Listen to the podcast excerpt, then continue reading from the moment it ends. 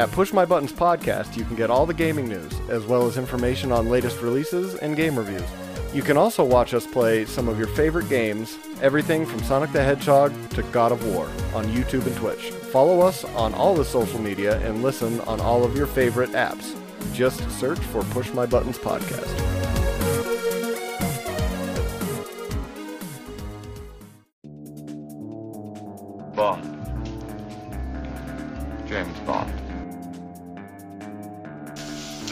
That's as bad as listening to the Beatles without earmuffs.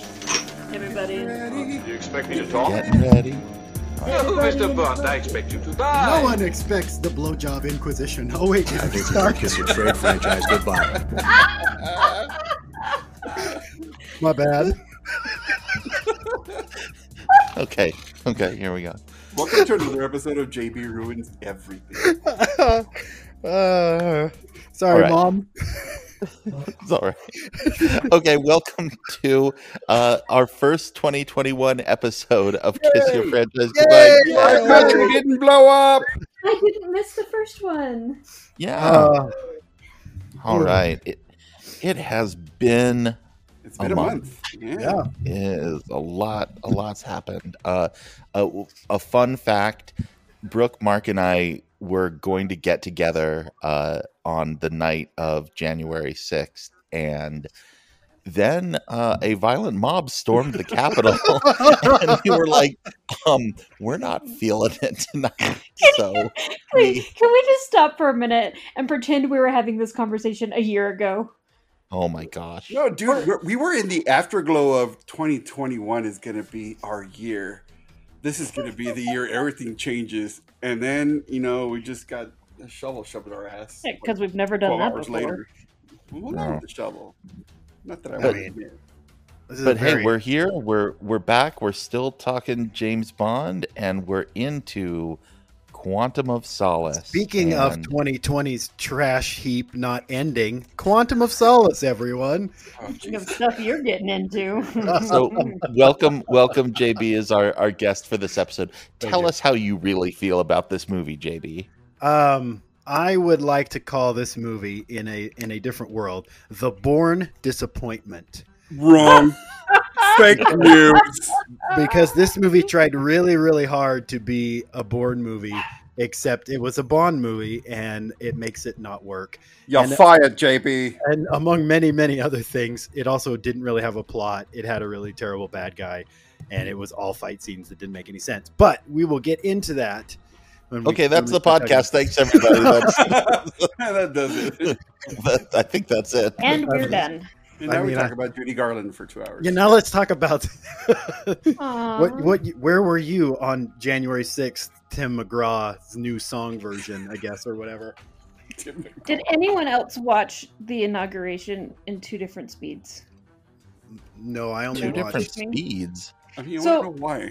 On on the Facebook news, it was like 15 seconds ahead Oh, of where it was on Hulu or CNN, and so I kept Oh, it on on my dang. phone just in case something happened and I wasn't going to be able to see it 15 seconds later. wow. I That's just grim. Mark and I just watched Amanda Gorman's speech twelve times over and Yes, I over did. I put that on over loop. and over and over. And then I oh, I listened to Garth so in love with her. and then watched him hug everyone and went, "Oh, Garth, Chris Gaines puns coming out of nowhere." We had so many Chris Gaines puns in our group chat. That was really funny. we'll, we'll, we'll, we'll post some of them on the website for all of you listening, just so you can steal them for your own office party. Yes, because Chris Gaines puns, obviously, 20 years later, very funny still. It's the it's a bunch of the it's it's a bunch of the Cards Against Humanity answer, answers. I think if you use Chris Gaines puns, I'm not sure. I think that's why he performed the inauguration because he was like, "What do I still have to do to get people to forget about fucking Chris Gaines?"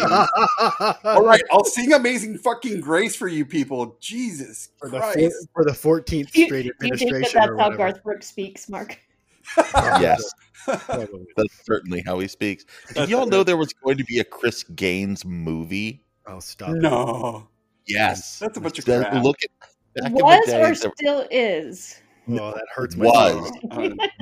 The the whole the whole idea of the Chris Gaines persona that Garth Brooks was coming out with in 1999 is he was going to do this like whole four corners tent pole thing with you know there was going to be a movie and there was going to be the um the the album and there was going to be all this other associated multimedia and then yeah that that totally And then I don't know, instead of nobody wanted in- to listen to instead of gains, it was all losses. Is that what you're telling me? Oh, exactly it. Here's the- Yes, I with- hate you sometimes. Here's the thing with, with Garth Brooks. Like, I, I, I dig his music, even though like he popified country music, and it is what it is now because ain't nothing wrong and- with and that Nope. No, I hate it. Like, but I like his music. I just hate the the Garth Brooks effect to country You know, music. oh You know, oh, oh I'm yeah. very, I am very old school country. I, I love country, but this Really? pop, yeah, this pop country shit. I he just lives in can't do it. Texas. What do you mean? I, Yeah, I know, right. but I'm a product of my environment. Anyway, anywho,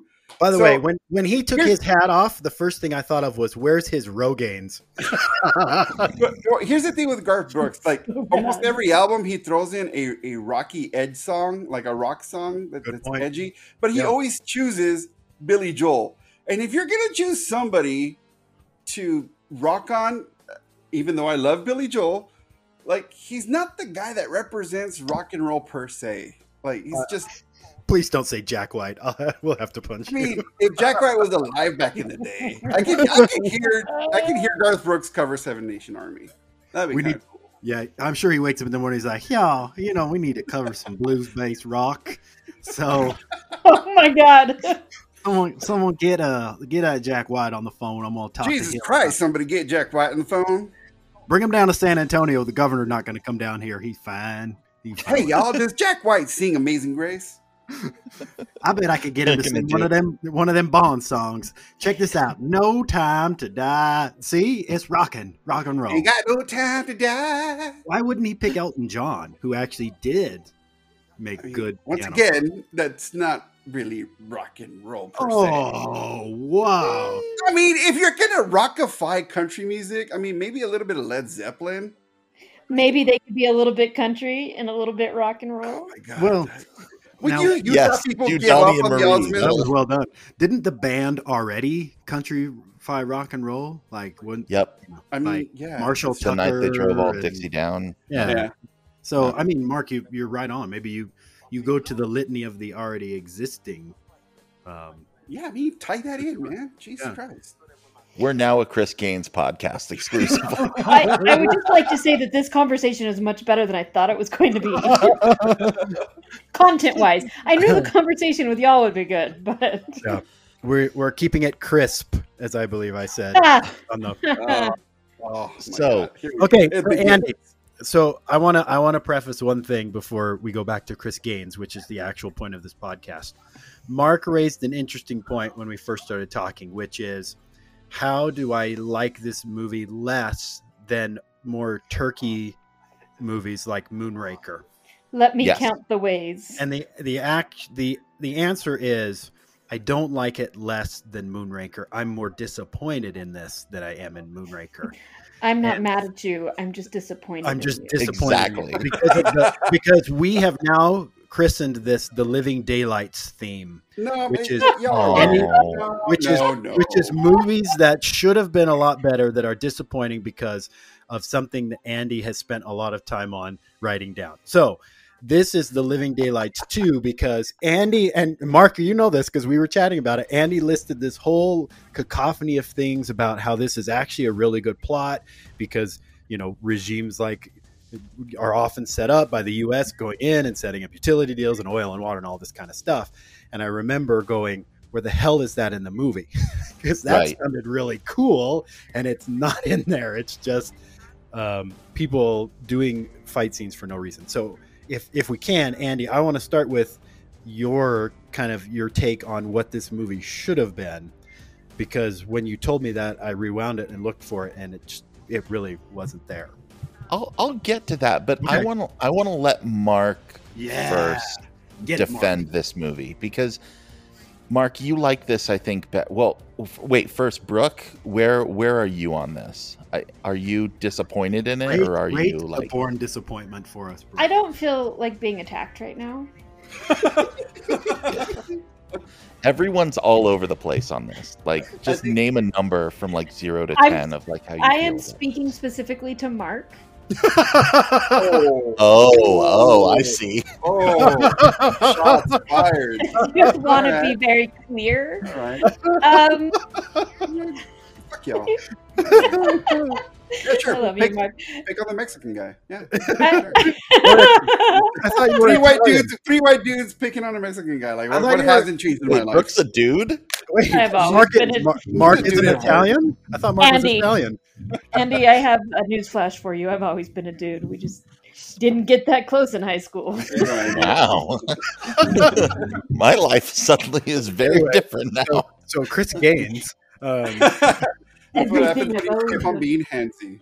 Um, I mean, if we're being honest, I feel like I still like Moonraker. Mhm. so Okay, so Should Mark, we, should we all just yell out a number out of 10 at the same time so we all know where this movie ranks on our scale? No, count it down. Like, yeah, Maybe okay, Okay. okay, let's do it. Okay, Three, on the count of two, three, everyone do, Wait, on Yeah. three or three and then go? After go one. three, two, one, and then go. Okay, Okay. so Ready? three, Three, two, two, one. one, six. Six Four. Oh. So, Brooke, you were a four, I was a three, and you both were sixes. oh, I said 6.5. Oh. 6.5. Yeah, okay. Oh, uh, right. wow. I'm more disappointed. Uh, it's funny in tone. I'm way more disappointed in this than you are, but numerically, Mark, but We're, we're Like, close. numerically, we're right there. I so, want to okay. say, I want to say it was a understand the five. faults. I understand the faults. Uh, the thing Mhm. is, uh, like you infants want to be uh, satisfied immediately. Y'all don't Wow. understand. Y'all don't understand how chapters work in a book. Oh, And- really? Uh, that, that's the problem. No, Explain to us what chapters are. Mark. many I times- don't Mark, how many times have you been married in life? I mean, Because I keep oh, going Whoa. at it. I keep going at it. I keep trying and trying. this is where the three, this is where the other white dudes jump off of this train.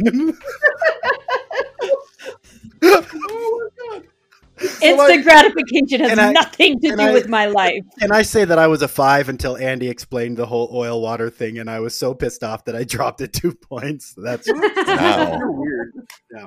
But here's the thing: like, I I see this as a book, and you know, all the chapters haven't been written. I read the first chapter, and it blew You- me away. The Hold second on. chapter had enough to keep me in there, but I want to see what the chapter three brings. And No, chapter no, no. three- You don't it. publish a book without all the chapters written. Well, the, That we're is a- reading. We're we're reading the book. That's the That thing. that, that's that why is a- we're. Garbage analogy. It's not a garbage analogy. It's. Oh my god.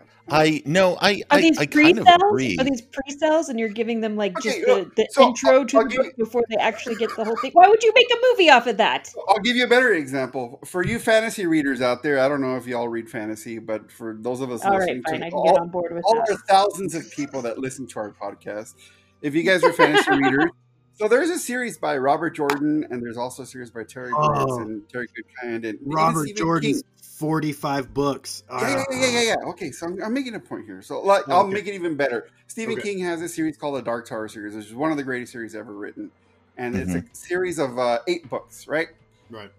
there are a couple of books in there that fans just really don't like they'll read it they comment about it but it's not their favorite they're like can't wait to get past it um, my favorite book is what a lot of people really don't like because they feel that it breaks the rhythm of, of the entire series which is called Wizard and Glass. But it's one, one of my favorites because it gives background onto the central characters of the entire story.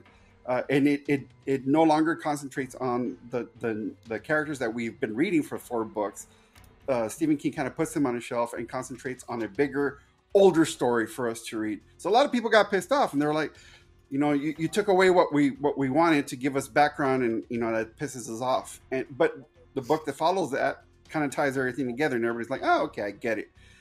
This is I can actually get on board with this. I, I okay, this is what this movie is to me. It's got enough to inform you on things that have come already that we saw in Casino Royale, but it tries to distract us with this other story that isn't really strong, and that's the big fault in this movie. The villain sucks. He really does. He's a guy who's trying to blackmail the government to get control of water, and for some reason, oil is thrown in there. for oh, the only purpose, the reason that uh, the only reason oil is thrown in this movie is to have an homage to Goldfinger. That's it, and it's really stupid for them to have done that because it's pointless. But And he, and he there's fight- a bigger, and he- there's a bigger story. There's a bigger story in this movie, though. The, the main, the real villains that are controlling a bigger story. You know, those are the guys that they should have concentrated on. They're, they allude to them, we see them, but we don't really interact with them too much in this movie. That shows up later on in subsequent movies, which Right. which is fantastic. But that's the cardinal sin of this movie. That's why for me it's a six point five because they concentrated on the wrong villain. But there's still enough in this movie that is good. I I love the way it ended. This is a this is a much better analogy, and I give this to you. I I approve. Right. Yes. and the Have- podcast have you is read over. the- Thank you. Have you read the Wrinkle in Time series, Yes, I have. book number four about fucking Noah's Ark? Yes, it's Yes. stupid. I, Uh, this is where I'm at. I understand now. Thank you. Yeah, yeah. Even the, the Chronicles of Narnia. Uh, there's some. There's a couple really like boring. The the magician's nephew is like really boring. It's just kind of pointless. But taken as a whole, it's a pretty damn good series. now let's but let's let me preface this because y- y- while your analogy holds up on the page you neglect the fact that the director took that and made it a trash heap of un unintelligible action scenes that don't make any sense put no plot in this film and did everything horribly wrong so First of all, the action that- scenes are pretty cool. So Yeah. shut up. I mean, that's because Yeah. that's all there is, though. There's nothing Right. to this movie. This movie is a vapid waste of time in a Bond series. Now, granted, if the movie had done, and it's your turn, Mark, if the movie had done what you told me it did, I would have loved it. but instead, but he but he did do that. but so not like really, though. That's Mr. what. White, it, Mr. White at the very beginning makes it clear, like y'all don't know what you're in, you know what you're what you're getting into. Y'all don't know that within your own government, you know, we're a part of that. Like we're fucking with y'all, and y'all don't even know that. And then immediately, one of the agents starts shooting everybody and almost kills M. And then that was and then it. he's gone for the rest of the movie. yeah, and Yeah, because all he is is an agent. Who cares? Who cares if That's he's what an I mean. agent? If you're going to set up a plot device like that, You don't, don't- reveal. You, you don't no, wait no. until the No, next sir. movie. You Yeah. do not reveal what's behind the curtain in the five in the first five minutes of a movie. You never do that, and especially if you're think- if you're you pulling do- a longer thread throughout the entire series. You do not pull back that curtain right Here's, away. Like the, here's Um, the thing. You're just you are so lucky that the other movies A were good and B did what you're saying because in a vacuum this movie doesn't do any of that is really terrible does let you down and isn't a very good representation of the Bond universe that you've set up. So I think the biggest problem that I have with the film is that if in a vacuum, if it hadn't had those other movies, right? If Skyfall hadn't happened, if Spectre hadn't happened, this movie is really, really bad. Now, again, I love what you're saying because it happened in other movies and that makes this movie feel better. But I feel like, and my biggest problem is, it didn't do those things in this film. Now, granted, I think I think those other maybe- films are you're you're totally right on. If you look at this from the character arc of Daniel Craig, and you've said this from the beginning, it's great. I mean, it's really well laid out character arc. All the movies are seamless. But the hard thing is if you're if if you tell someone to go watch Quantum of Solace in a vacuum, and then you try to explain all this stuff that's happening around it, they're not going to get it. And that's that's the Exactly biggest it. worry I have. I get what you're saying. As a standalone, it's problematic. Yeah, I get that. probably- But that's the only but, difference. but part of the reason, you know, part of the reason I feel the way I feel about this movie is that, um, I mean, forever, uh, I've I've always been into long threads. Uh, uh, Right. Right. I've always been into. So I I approach these movies knowing that there's something bigger being told. Totally, I mean, I totally. mean, I, I mean, everything I've seen, everything I've been into since I was kid. I mean, I mean, I'm a freaking Doctor Who fan since I was like six years old, Right. and there's always been this long strings of narrative that, you know, there's an arc that covers like ten episodes, uh, and everything. I most of the things I read, there's always a long arc, so I always know that there's something else happening, and while this movie did, and I will admit, there are some parts that just bored the hell out of me because I was like, okay, what the fuck is happening now? right. uh, and I, I fully admit that. But I knew there was something bigger going on. I knew that that weak ass villain wasn't the real guy that he should be focusing on. He's just a distraction, and he is. They're toying with Daniel Craig. Even at the very end, when he finally figures out that uh, Vesper Lynd's uh, lover guy, you know, w- wasn't really what he turned out to be. Like he knows, like okay, I, Yeah. I'm angry at the wrong people. There's something much bigger going on here. And Yeah, I and to I- get to work. and I think that's where I mean your your point is really valid in the in the whole context. I mean, if you look at his whole character arc, it's obviously this is a much a, a much better segue. I think Andy, you brought that up too, in the sense of um, if you, I mean, talk about how you did it with uh, Casino Royale, because I think your cut makes Right. this movie a lot better too. So so Right. Tell us a that's little bit my about that. yeah. So I, I mean, in the in the last episode where we talked about Casino Royale, I I said that my preferred way to watch Casino Royale is to stop it when Bond and Vesper are on the beach and they have a happy ending, and then you start with that shot where they are on the boat in Venice and Bond is sending in his resignation. And you start with that. And in the very first shot, it identifies that necklace that Vesper is wearing. And uh, it, it becomes a focal point. And in the next scene, when they're in the hotel, he says, Oh, you took it off.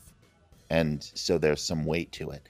And then the film ends with that necklace and with that thing and you start and and in order to make this really effective you would have to call back to it a couple of little times through throughout the narrative just really briefly to remind people. But then you weave that through the entire narrative so that this film is about an arc of bond searching for that that supposed quantum of solace that you know finding some comfort in revenge um and uncovering this other mystery. I think you can lose like a bunch of stuff in the middle of this. Um but i i think that you know mark as you said there's a weak villain. We need we need to develop him more. We need to develop uh, what he's doing more because what he's doing is actually like super terrible and based in reality.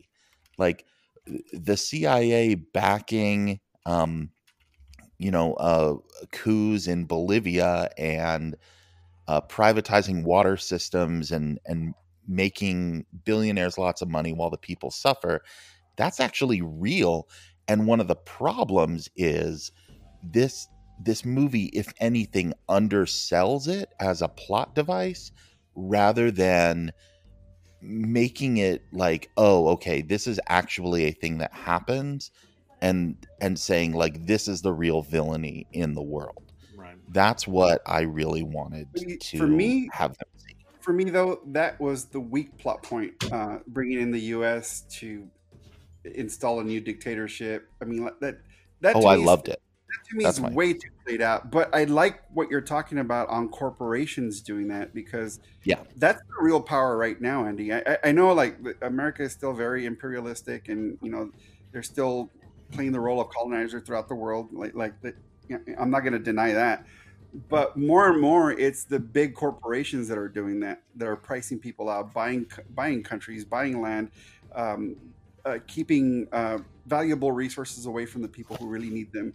So if this this shadow organization would have been more prominent and have them playing the central role of stealing water from people, Yes. that would have worked. Yeah. Uh, That's I- I exactly it. I don't That's it wanna- right I there. wanna- I I like to rehash the whole U.S. thing. Like that, that's played out. For me, that's lazy. But let's move past that. And David Harbour like kind of annoyed me in this movie. He's Oh, just- really? I loved him. He's my mean, favorite part of the movie. I love Jeffrey Wright though. Like that he wasn't having this bullshit. He was just so sick of this dude and just Yep. so, so sick of having to be a part of this shit. Like you could see it in Mhm. his face. Like, God damn, Jeffrey Wright is awesome. I just love that dude. So uh, more of him, and if he would have had a role in maybe counterintelligence of the Shadow Organization, that would have been cool. Like so, there's ways to fix this movie. But- Absolutely. But the Shadow Organization needs to be front and center instead of that wimpy ass villain. Yeah. So one of the one of the we all agree that you know part of the problem with this is the script and the story Yeah. and the characters. The- Characters the- and the yeah, you know. I'm glad, I'm glad you didn't miss anything. Yeah. Ev- I'm with Brooke on well, you know, the action scenes were kind of cool, but okay. So th- the reason for this, the context of this, um, Neil Haggis, who who wrote, or Paul Haggis, who wrote uh, most of the script, turned in his final draft literally the day before the the Writers Guild of America went on strike Right. Right. and they had to go with that script that was not nailed down and was not really final. It was his version, quote unquote, of a final version of the script. But then the director and Daniel Craig like were just writing stuff on set Right. and and and uh, Michael Wilson, um, the executive producer, brother of Barbara Broccoli, you know, they're just making this stuff up, and it you can tell, and it Yeah. suffered. Uh, and and Daniel Craig, like after this movie, was like, I am never doing this again. Yeah. yeah. I am not. I am not signing on to any other movie ever again without a script that's 100% nailed down because I can't do this. It's ridiculous. Yeah, that makes it. And tough. so it was short on plot, short on character, and instead they just filmed all these giant action sequences, and that does not a great movie make. Right. Is is like I what I think is really going on here. I mean, you could tell that, that that people were piecing it together. Like, hey, we, we did an homage to uh, Doctor No in the first movie. Should we do an homage to uh, Goldfinger in this one? Like, yeah, let's get Yes. somebody in oil. Americans like oil, don't they? Let, let's do something about oil because the U.S. government's involved. And how about an exploding hotel that explodes when a car touches the wall? Let's do that. Like, it, you, you can tell, like everything was just there's a lot of shit being thrown on on the wall to see what stuck, and unfortunately, some of the stuff that stuck just was really stupid. I wonder if y'all were a bunch of bro dudes, if your scores would have been higher. Probably. I mean, you Aren't- are birdies right now. I mean, where's your score, white dude? Uh, you know, wasn't enough P and T in this one for me. well said. Well said. Where is all the P and T in the Quantum of Solace? in This the should be the- the, It should The be the opening quantum, song. the quantum of P and T. That's what this should have been called. Solace and PMT. there needed to be way more weightlifting in this. Well, so Yeah. Andy, Andy, I think there were, I think three characters really made this movie work better. And and again, I think it was the characters that were the best defined for, I like how you say better. yeah, how they were defined in in the spectrum. One is Jeffrey Wright. Um, I think the other one is M. Um, Yeah. And, uh, Dench, yeah. yeah, and I think Mark, you talked a lot about that character. That role is really the one that's holding all of these movies together, especially the parts of the movie that aren't really good, because it seems like every time the movie starts to lag, she jumps back in. Um, and Yes, go, because she's taking on a more maternal role uh, Yeah. ever since Casino Royale, and it deepens in this movie, and it becomes ever so much more deep in Skyfall. Like Yeah. there is this uh, this maternal role that she takes on with with James Bond, and Behind It- it- every it- good it- man is a good woman. a good woman, and and that's her, and uh, she does really ground this movie. So where I may have been indifferent about her in previous uh, James Bond movies. Ever since the Craig movie started, like You're I forgiven. really, really love her. I really love her. I'm But- forgiven. but let's be honest, the, the key role in this film is none other than Stana Katic, pre-Castle, as the Canadian spy, also fooled at the very end. Exactly. Oh, She's Yeah. great. She is. I mean, it's Yeah. it's it's the three minutes that brings the whole movie uh, together. Shut up. So. she Um, ruined Castle. I don't want to talk about her. oh, What? who are What? you? Who she are pulled out you? of Castle. Oh, oh, I thought It, you. end- it, it ended because of her. No, no, she was perfect in Castle. Yeah, I she mean, was- I, yeah, I love she that did show. ruin it. She did, but ruin she it. but she ruined it because she walked out and she hated everybody for whatever reason. I know. What a great show to to ruin. I hate it when women have their own opinions. Oh no, they need to keep it to themselves. Jesus. Just shut up and go to work. How dare you? I'm walking away from this one. and he's Wow. like, no. I would just like you guys to know I've been a bit salty all day long, so you're I love it. welcome. I love it. I I feel like delivered. this, I delivered seven puppies yesterday. Seven. Well, actually, seven and a half. One of them But- was a twin. but did you walk out of a fully TV show? yeah. Oh, Yeah. Um, anyway. Yeah, Mark, I have no response to that. I know. I just I'm really annoyed because I really like the show, but whatever. Fine. Stana Katic is here. Great. Okay. Anyway, but yeah, but she's yeah, she's great in that. I I wish there I wish she would come back. That would be fun. like, hey, it's that The castle? Canadian intelligence officer. Well, you mean Castle or her? Okay, so No, I'm just kidding. no, her Canadian. Uh, no, I I wrote it down. What her? so oh, it was like uh, Uh, Corinne is her name. Genevieve de Delacroix or whatever. You know, Um, I have. I have a question. Okay. Since we record the podcast for longer than the movies actually are, Mhm. should we just do like a live podcast recording one time where we turn it on and we actually record the podcast as it's going? I mean, I mean, yeah, it's, there's no it's reason not to. Yeah, it's chaos. Sure. Yeah, it's absolute chaos. If you I mean, listen to the- poor JB doesn't shut up. Oh my gosh, if you listen to the nonsense the three of us spit back and forth during these, it could only, Right. only be bad. It'll be mass confusion. Okay, so let me ask let me ask another question. Um, No. What bad guy has the worst fight sequence in the Bond movies? Because this one, he fought like a drunk guinea pig, and I had, I mean, that that that fight scene, that fight scene was. It was should have been five seconds long if he if he was really fighting an MI6 agent, right? Like as soon as he did anything, he should have been over the edge and dead.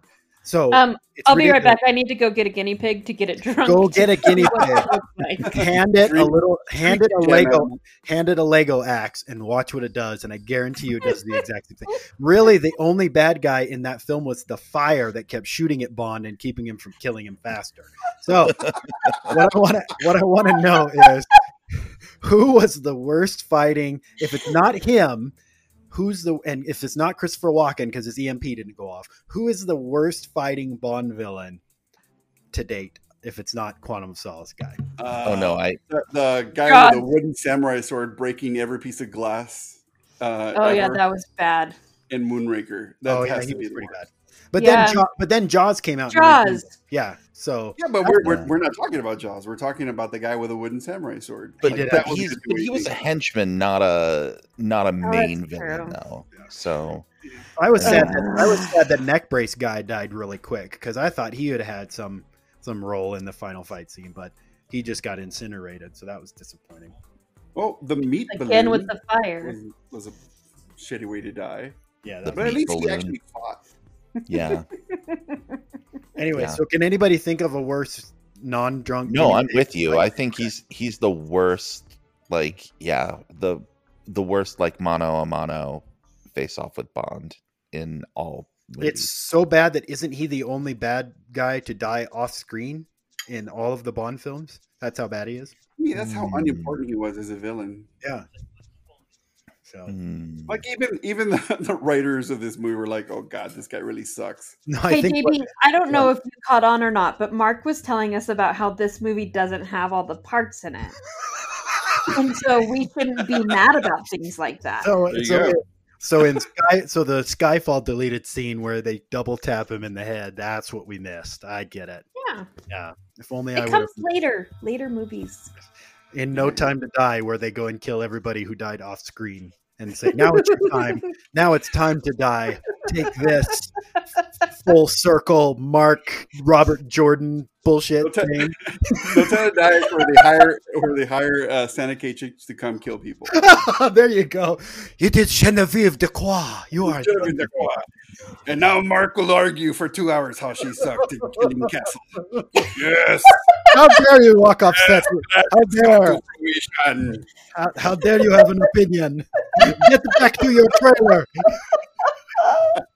God damn it, you guys! Don't I'm come out- too tired. don't come out until makeup. funny. Come out for makeup and nothing else. You shut up and stay in there. Oh, now I sound like a Mathis, which, by the way, is the best part of this film. That whole sequence with Mathis. That was by far. I I- love I- Mathis. I think I'm- Mark, that's your hook between the the first and the third movie. Is that conversation with That, Mathis? yes, that's I think part of it. Yeah, I think that's the bridge. And if only that bridge was in this third movie and we didn't have to watch the second movie, it would have been great. But oh well.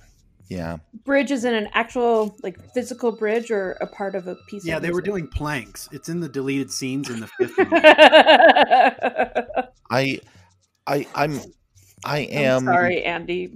No, it's okay. I'm uh I'm conflicted about how I feel about Mathis because Okay. I feel like they did a little bit of a retcon and well, yeah. I wish what How so? Like, What what, I- what, what did you want from him? I'm okay with the retcon Shower because I here so More he says P&D. he says okay, let me let me let me go with this. Bond says like it doesn't like M says so this clears Mathis and Bond says no it just says that he wasn't guilty it doesn't uh, or it just means that Vesper was guilty. It doesn't mean that Mathis wasn't. Right. and I I wish they could have planted a seed a little bit more that one of the reasons why he has to turn to Mathis is because of some some sense of desperation that like you know because he's cut off from uh from MI6 he has to um you know he has to do this even though he doesn't trust him if if they would have done that a little bit more it would have continued the sort of duality and i i think allowed for that to i I don't know that was work, implied, work a though, little bit wasn't it? better it well it's implied but like you really you really have to work to read that in there Hmm. Like i don't know i i think that that's one of those things that they could have been a little more explicit about and um Do you think that's one of the things that would be implied had you watched it several times? But i've watched it missed several times No, I'm saying, like, but for someone who's only going to watch this once, they may. oh yeah that. Okay. definitely Well, yeah, well, it. the standalone issue. I yeah, I, I, I, I get that, but I mean, I I got that like during their first interaction. I got that Bond was going to him not because he trusted him, but because you know he's out of he's he's out of options at that point. Right. He was going to have Yeah. to play some kind of trust with him.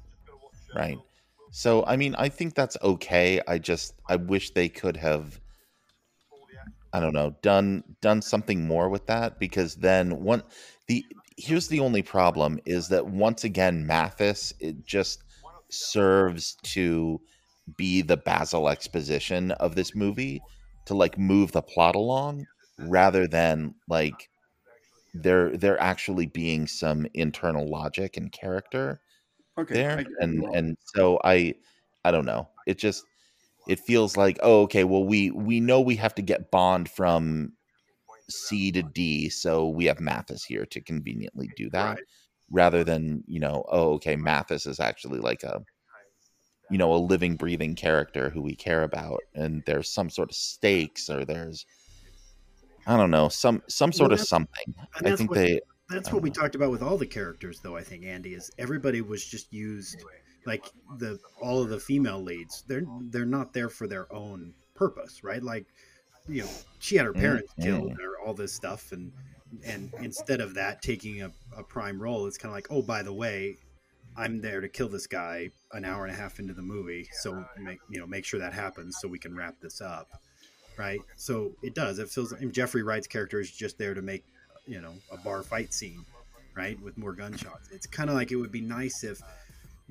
And, and Mark, you raised this in Casino Royale. All the side characters in Casino Royale had their own purpose, right? They were all there Mhm. to drive their stories along, along with Bond's, and it was more of an interplay.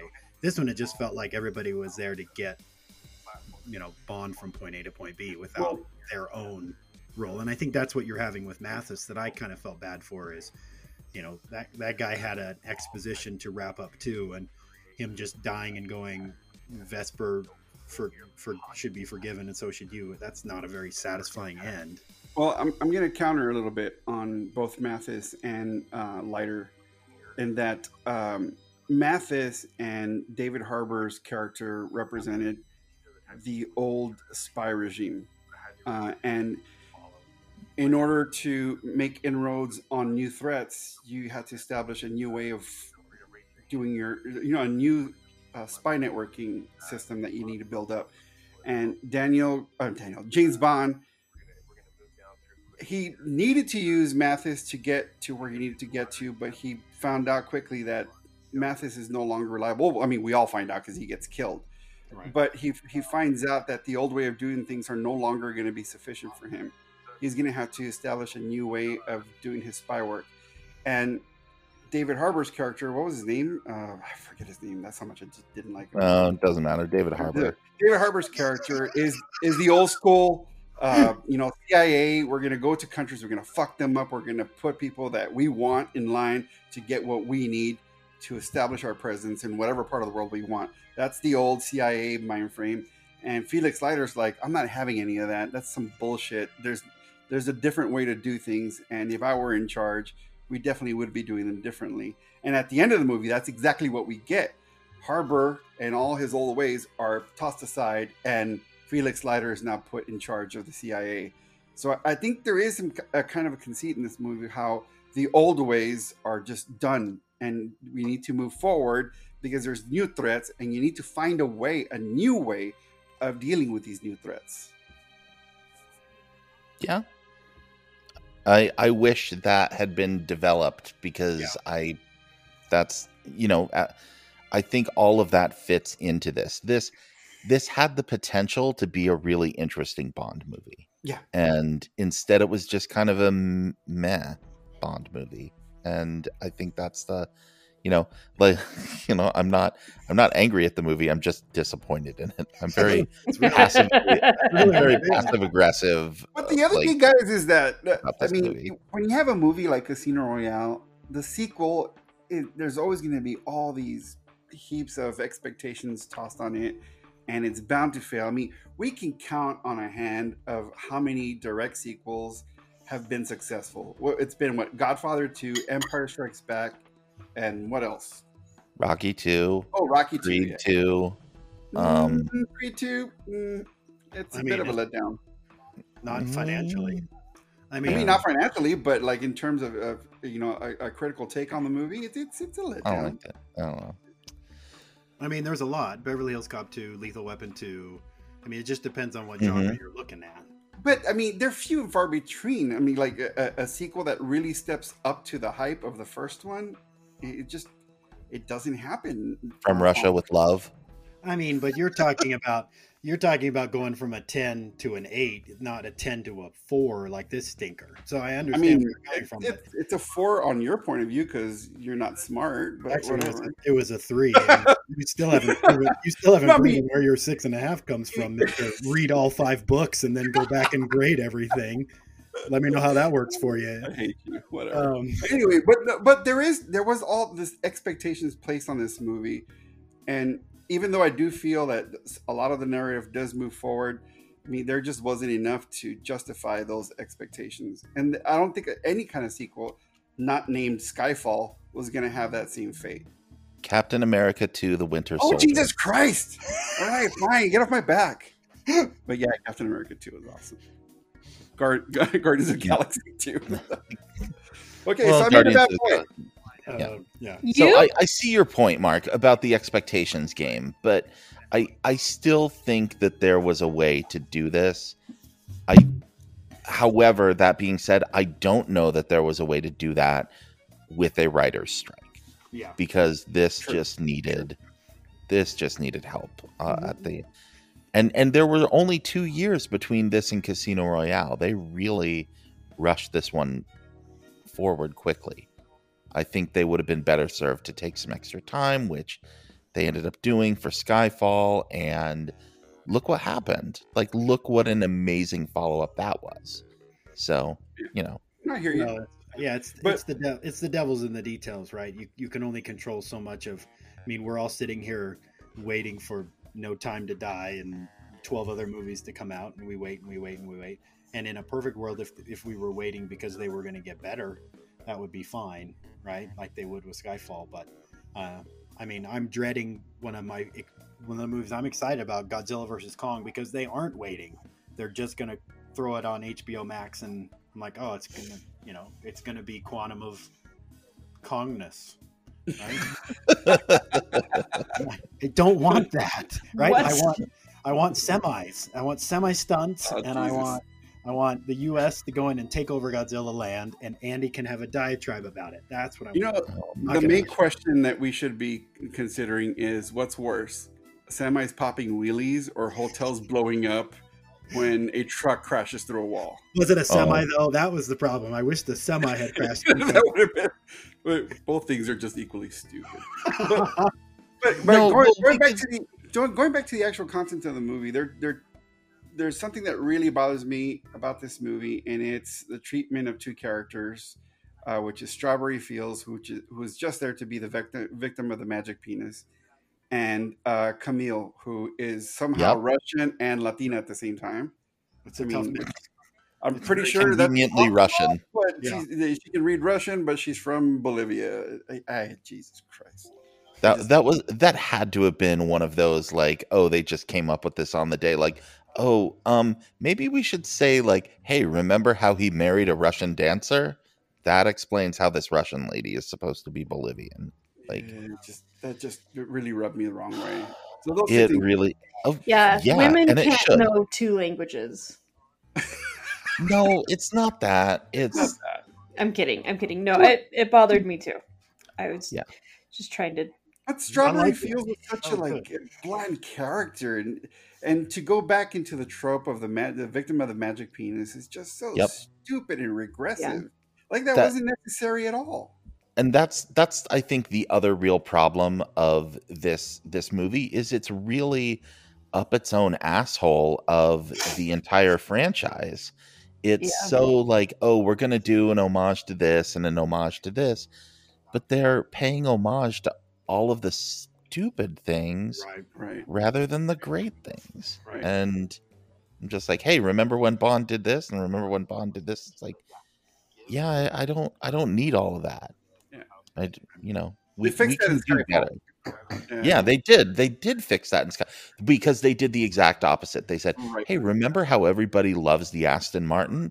Great, we're gonna bring it back, and we're gonna make it cool But I Yeah. think at that, the same time. And there's going to be a reason for it to exist. But that's the that's that premise too, Andy, of a director who cared about the franchise. Exactly. what it meant versus Mark Mhm. Forster, who bless his heart, worst Guns N' Roses video I've ever seen. I'm gonna punch in the face. I swear to God. Well, But- let's let's quickly talk about Mark Forster. Well, well, no, no, no. I want to talk about. Mark Forster, but I, I want to spend more time on Gemma Arterton and Oh, yeah. Olga Kurylenko because they are so misused in this movie. And I mean, this is I don't know. I definitely in the Daniel Craig era, it's the worst, you know, movie for women. But I don't know, maybe maybe of the last 20 years, maybe I, I don't know. I, I don't know how far back we have to go before there's another movie that's quite so regressive in its lack of agency and character for its female characters. I mean, first of all, Strawberry Fields. Are, are you fucking shitting That's me? the dumbest. I was Well, like, you got to be What, shitting. what was the name that uh, who who came up? Uh, I know it was one of the yours, mine, theirs guys who called it a vagina vajingo or something. yeah, he made up some name. I mean, it, it's that ridiculous. And quit quit giving him a secretary to follow him around to dangerous places. Like that's just stupid. I mean, if you want somebody to check up on Bond, knowing how lethal he can be, send somebody just as lethal with him to watch his back. Not some, you know, uh, some maiden in need, in need of distress at every second. It's just Or the whole some, some thing- like Anthony Anderson type guy who is not going to like try to get in bed comic with, relief. you know? Yeah, Yeah, haven't Yeah. they learned by now? we should have. Yeah, where's Chris Tucker? Problem with this. that's what Mark wants to know. Where is Chris Tucker? no, uh, I mean, it, it doesn't have to be like a comic relief guy. Just somebody that matches up to Bond, not somebody who's going to be like this marmy lady just getting after him and reminding him what the what the head office wants. I mean, because of course we know you're going to die because that, that's that's going to be your role if that's what Because you're your name is Strawberry Fields. That's like, Strawberry Fields. that's like a red shirt in Star Trek. You're just done. exactly Yep. Exactly. And once again, yeah, you're the first girl that Bond has sex with, so you're gonna die. yep. Touched That's by the magic. first time that's happened since The last movie. No. Uh, Well, I mean, I guess technically that did happen in the last movie because Um, yeah, because Vesper is the only one, but I don't know. But but it, she felt like a real character, whereas you know in in something like, um, uh, you know, Live and Let Die, it's like oh yeah, she's the first girl, so she's gonna die. That's just Right, you know, right. that's that's her place in the narrative, and that's that's what this felt like, and it, it's so lazy, and it's so it's like this was 2008 Right. like we we knew better we knew way better by then No one like- even likes the Beatles in 2008. What are we talking about? I swear to God, JB. I'm gonna jump through this microphone and rip your. That's why. That's the Bro, and I will tag team beating the That's shit the out of you. 25th anniversary of me making a Beatles sucks joke for Andy. It really is but this movie is so 2000 and late with its sexual politics well done. That wins. That wins the podcast. And I think we're done. Yeah. uh no well we, i i don't know any anything um mark i know you have a soft spot in your heart for gemma arterton though so like how do we how do we fix this character how do we give her Why is, something she, why is she in it though? Can you I mean, without her? she, she's in it for one reason, uh, to to be that person that he beds Yeah. and, and she dies. That's the whole reason for her character. But I say you change your character completely all the way around and just make her an agent and make her badass. If she's Yep. got to die, you know, kill her off in the middle of a fight. You know, Yeah, or at least have her be a double cross. Wait, I was like, right? No, Powerful no. female characters. Pierce Brosnan What? loves double cross agents. Uh, what was that, Brooke? We should be writing powerful female characters that have. I mean, oh. No, that's an idea. Then I'm gonna get throw it back, out there. Get back to your trailer. Sorry, sorry. Sorry, I went from French to Irish. I think. My bad. I'm really sure what just happened. put but- her in Yeah, a I don't know what caravan. that was Put her in a caravan for me, man. Get in the car. Okay. anyway Well, I, yeah, and that's I mean that's probably your your fixable moment, right? In your in your notes. How how do you make some of these characters whole, right? They're just they're just cardboard cutouts that you just drop in. Um, Right. And I think Yeah, even Ol- Olga Kurling, her character too, is Yep. is a little. And Mark, you talked about this a lot. She just sort of just shows up and is there, and, and really could have done more. And the only way she can think about getting revenge is to use sex to get close to kill somebody. Right. Which, Jesus Christ, like, where did you plot this? 1925? Like, come on, Right. man. Like, there- there, there's other. Well, Why couldn't there? Why couldn't there be a montage of her training for a while uh, to, to become a lethal assassin and then working her way up? And then I could actually buy that. And you know what? Have her actually kill the dude in the hotel. Why not that? Like, Yeah. why does Yeah. why does Bond have to come in and save the day? He was already I mean- fighting back with an axe. I would like to say A though guinea pig with an axe. that if you are a drunken guinea pig, um, as a woman, if you want to think of the easiest way to try to get in, men make sex a really easy option. This is true. When that's all that you're going to be seen as and written as and viewed as, why would she have gone through all the training and like, you know what I mean? Like, if you're talking about realities of what is the quickest way for me to have access, But why can't Well- you be? Why can't you be Xena on a top and be lethal with a machine gun and with Yes. sex and with all these things, right? Exactly. I mean, if if if sex is I- part of your I retinue of, of, of lethal weapons, great. But if sex is the only thing you can come up with in twenty plus years of existence for revenge, I man, this is just fucking lazy.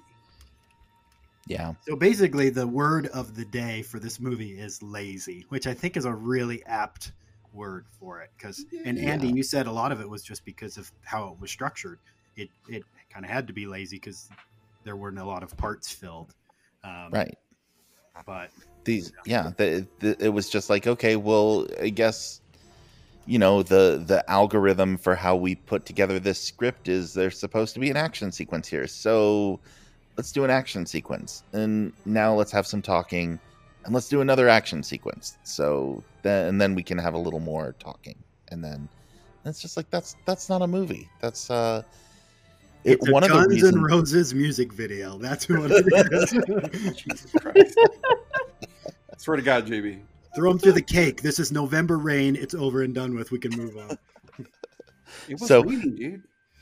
It was raining. They had to get out of the rain, so they had to Rain. jump through the cake. Get in the Nothing hotel. to Just stand there Nothing will, get happen. Nothing will happen in the hotel. Hop in.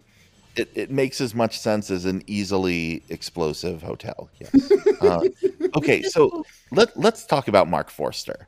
Um, Mark Forster's movies prior to this is a weird grab bag. uh, Super nothing weird. of which, to me, says like all over the place. he's ready to do a Bond movie. Um, best known prior to this for Finding Neverland and Monsters Ball. Mhm. Um, he'd also done, uh, let's see, Kite Runner. Kite Runner, which which he did immediately before this came out the year before. Um, and and those were sort of his his big movies, but Good movies. I mean, but very different. They're all very different. Yeah. Yeah, and oh, and he did the Will Ferrell uh, Oh, Stranger Stranger Than Fiction. Yeah. Um, Which was just I quirky weird.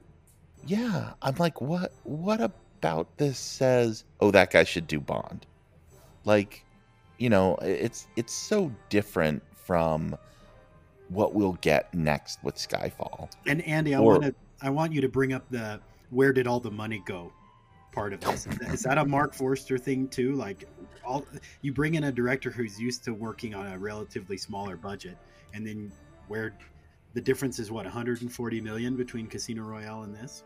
Yeah, so I did I did some research. This is crazy. So um the the box or sorry, not the box office. The budget for Casino Royale is about a 100 million.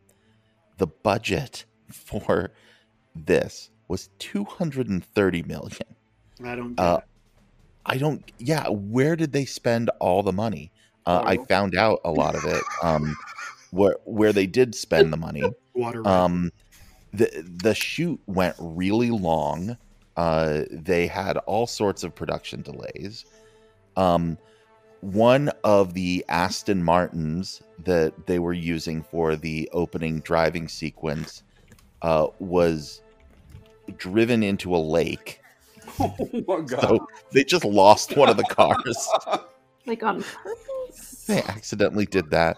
Um the, and and they did all sorts of crazy things like the uh the rooftop chase sequence the foot chase sequence in italy. They figured out that it would actually be cheaper to film on location in italy rather than recreate it in studio at pinewood but still that meant that they took out this entire block replaced all of the roofing tiles oh reinforced the roofs so it, they would be safe to um for the actors to be on.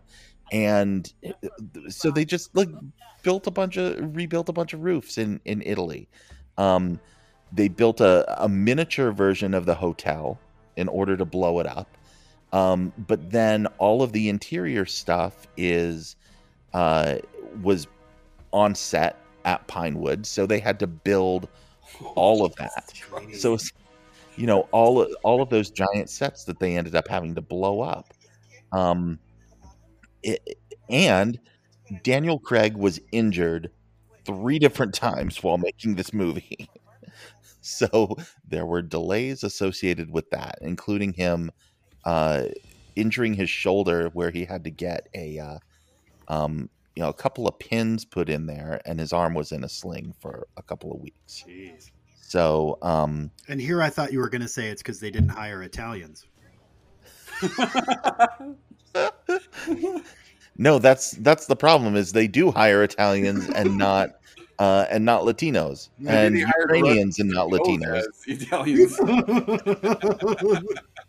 Get them off the union, hurry! Yeah, What's going on so- here? Wow, that's yeah, crazy. uh, th- yeah. So th- I mean, the movie was over budget, but um, but it it's still you know this made a ton of money, which which we'll get to.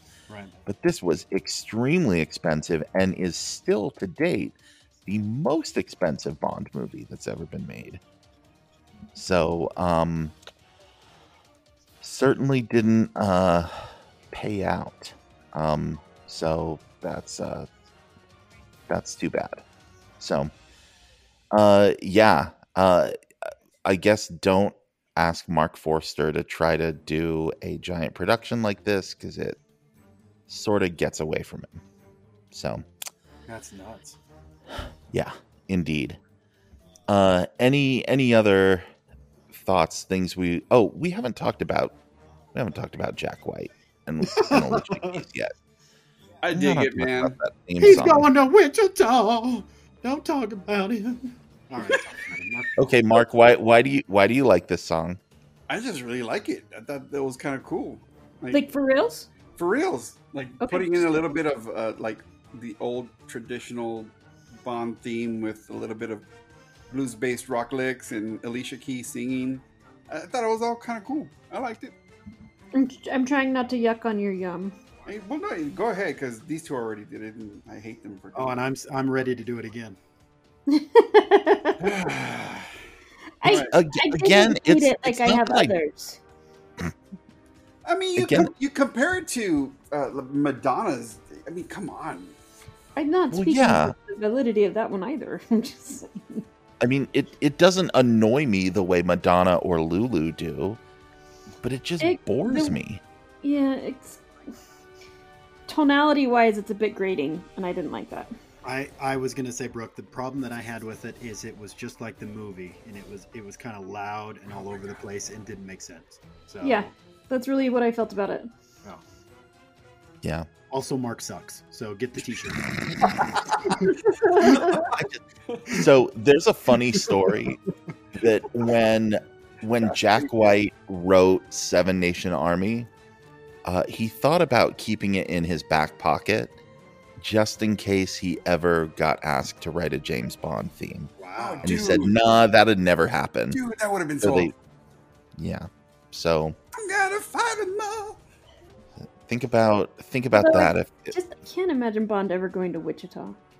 I mean, well, I mean, it would have had did different lyrics. My English but- boyfriend there, in Wichita. oh But- stay away from wichita y'all I'm I'm not interested in going to Wichita, but I mean, I I think have you have no to be. reason. I think you have to be an REM to want to go to Wichita, don't you? I don't know. I feel like that's more of an REM thing, not so much a Jack White thing. Anyway. Um so so yeah, uh I I don't know. I just I find the song like unremarkable and like Remarkable. no, Ah, un oh you want it to Oh. re- regain some footing? Wow. oh, oh yes. Call back Chris Gaines. There we go. I'm glad we brought Chris Gaines back into this. That was the least excited I've ever heard Andy in my life. Wonderful. Oh boy, No, oh, it- Chris Gaines, how could he? Oh, that that made Well- my that's the highlight of my day right there. That was awesome. Isn't that the correct response to more Chris Gaines? Like, Oh, oh, You're yay. I want. I wish And- Amazon could do audio reviews because I would copy that and put it in the Amazon audio. Oh, you brought back Chris Gaines, two stars. excellent. uh, but, this is what's I don't know. Again, I'm just so disappointed because Jack White and Alicia Keys, great. Like I remember when they were announced for uh, doing the the song, I'm like, oh, that's gonna be awesome. Yeah. That's gonna be super awesome. And instead, I got this, and Well, I'm just like, Okay, so here's my next question because I wondered about this too, Andy. Is that how I felt when I got married? Yes, every time. I mean, it's a hard life to be a white dude. Um, what am? Can you, if you think about that's still like I don't know where that came from, but that's still going to be really funny. Three white dudes and Mark, right? Um, right? Where is um? I I feel like a lot of the average Bond films have average theme songs, right? hmm so it's almost like they plan it but i'm trying to think is there an exceptional Bond- maybe view to a kill would be the only one where you have a tremendous theme song and a relatively average bond song or for your eyes only but Mm-hmm. like is, is that the motif where it's like they know there's going to be an average bond film so They just get someone's B side off of the side of the road. Christ. You know, Yeah, they planned this. You know what? I'm not tired that, of not that, not that any Jack, not that any Jack White song, not that any Jack White song is an A Somebody song. Madonna. Is Lulu available? No, but well, I think that You know what, Mark? Just because someone else does a bad ding- thing doesn't mean that you should do a bad thing. I think I think usually that it's it's often that the same creative energy that is surrounding a film also ends up sort of seeping into the the theme song. And so yeah, I think there are notable exceptions like A View to a Kill where that is like that is a great fucking song. Right. It is. it is a And- great song. And and the movie is like, yeah. Grace Yeah. Jones great, but Yeah. yeah. CMPs You know. never work. Yeah. and so once it, you accept that something's a pile of garbage, you just sort of give up. So You well, should, there you go. just Yeah. put this song with you it. should get more used to that with Jack White there, Mark. Uh, Wow. man, dude. Wow. You're just being hurtful now. So I rescind the invitation to visit us. All right, no more. I, I owe you two Papacitos meals then, just for that one. Margaritas and two meals. Consider it done. All right. Well, uh, any anything else about about this turkey before we go into our usual rigmarole? You know, No, it's, hearing- it's re- well, it's really funny because so from Mark's perspective, I can see where the movie's better than than what I thought. From from Mhm. I think Andy our perspective, where it on its own and what it wanted to do, I can see where I also was disappointed in it. So it's one of those weird ones that kind of crosses over where in the context of the whole spectrum, it's going to be better than by itself. So it, it is. And Mark, I think you mentioned that when you look at sequels in general, it's weird because there are a lot of sequels where if you if you watch them on an island, you go, "The hell is this movie about?" But if you Mhm. watch them in the trifecta or the four or the five, you go, "Oh, all right, I can see where this one came from." So I think this one was this was fun because it, it was kind of the a weird bridge born of disappointment. yeah, it was. It was. It was disappointing, but at least Jeremy Renner wasn't in it, right? Yes, So, at least. at least it wasn't ruined. but I really liked. I really liked both of your points. I mean, Mark, your point was really salient. Um, I think. I think Brooke, you gave him the appropriate amount of feedback, constructive criticism that he needed for that. And then Andy, I think your rebuttal was sound. And and what I would like to say at the end of the day is, I wish any of our last hundred years of the Senate would have worked like this podcast just worked over the last hour. So congratulations to sitting setting a civic model Oh, for how we can still love each other and not understand where we're coming from. wonderful. Uh, I, I skipped over one one thing I noted in my in my notes when we were talking about Olga Kurylenko. Um, Okay. What the what um what Melissa brought up on the last podcast about the her being dropped off on the dock and how uh, disturbing that is on I- many levels. I thought about that. Um, yeah, I thought about What- that when I was rewatching it, and um, what, what was he supposed to do? I mean, he, he take did- care of her. but but that's not his objective. Like, The we're human talk- thing? we're talking, but he, Yeah. he's we're talking about a spy. Like there's She's an asset. She has all sorts of inside info about um what's going on with, but this with was Greene. never made clear.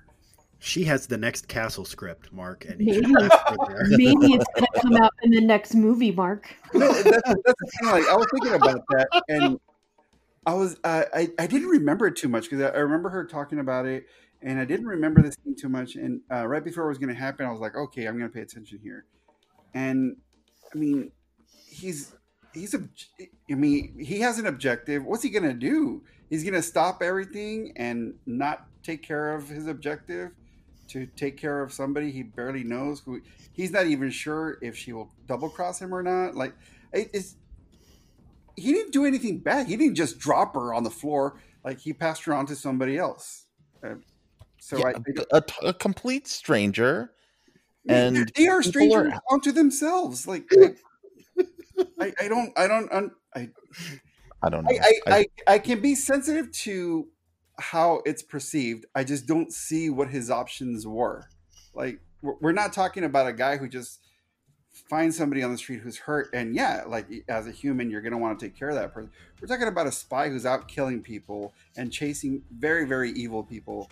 He's not gonna stop everything just to make sure a person's gonna be okay. I I Right, but- understand spy's but if- motives. But if you see it as an asset versus a person, that changes it for a spy. But I don't think he saw her as an asset at that point. That, that's the point I'm making. Up until that point in the movie, it wasn't made clear that she had any kind of information that was going to be useful to him. Mm, I I disagree there. I I fundamentally I think this is both a bad story decision, a bad character decision. I think they knew they needed to get Bond off back by himself so that they can meet up later. They didn't know what to do with her, and so this was the lazy, quick way to just like, oh, here it's a funny joke. He just passes her off to some guy on the dock. That's true, and, and that's I- that's the issue with the writing. Uh, like they they didn't flesh her out enough to make it a point that she was valuable to him. I, and I, that I get. and on a on a character level i think this is the movie where bond is a very bad person yes. he's just killing people left Yes. and right with no regard for anything he treats her like nothing and you know as as melissa brought up you know he could be handing handing her off to a sef- sex trafficker or something you know someone who could work for Greene or you know this uh you know whatever the, the regime was that that she's been fighting against like they don't know This is i all mean true. it's just It's all true, but you got to remember he was just betrayed. I mean, it, this movie follows the previous one, like right after. So he was just betrayed days ago. Um, no i get it He's not i gonna get be, it He's not going to be trusting anybody. He's not going to wait around with somebody who's unconscious, who's going to be okay, but he's not going to sit around and wait wait to make sure she wakes up so he can be a target of the people who are chasing him, who know that he's out there. I mean, we got to remember that he's still a spy, and you're right. He is a bad person in this movie because he he is strictly operating on revenge.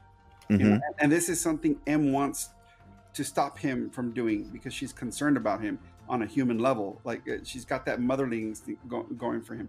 That's the whole conceit of this movie. It's somebody who's in transition who is only working on vengeance because of what happened to him personally, and he's got to grow out of this. And towards the end of the movie, we do see some growth uh, out of that. But I think Yeah. the most annoying part of it was that it was done in this way that it was sort of like a shtick. exactly Flow with the rest of the movie. Like nothing else in the movie is done as a shtick. So it's like, wait, what was this weird? Like it's jarring. Like it's like what? I can see that. right That's weird. When- what the? Fu- okay, whatever. Yeah, when when Bond kills someone, when he throws him off the roof in, at the uh, opera in Vienna, it's like, oh, Bond's out of control. He's a bad guy. Here, it's like, oh, it's funny. He just drops this woman off into the arms of a stranger, and she's unconscious, and who knows what's going to happen to her.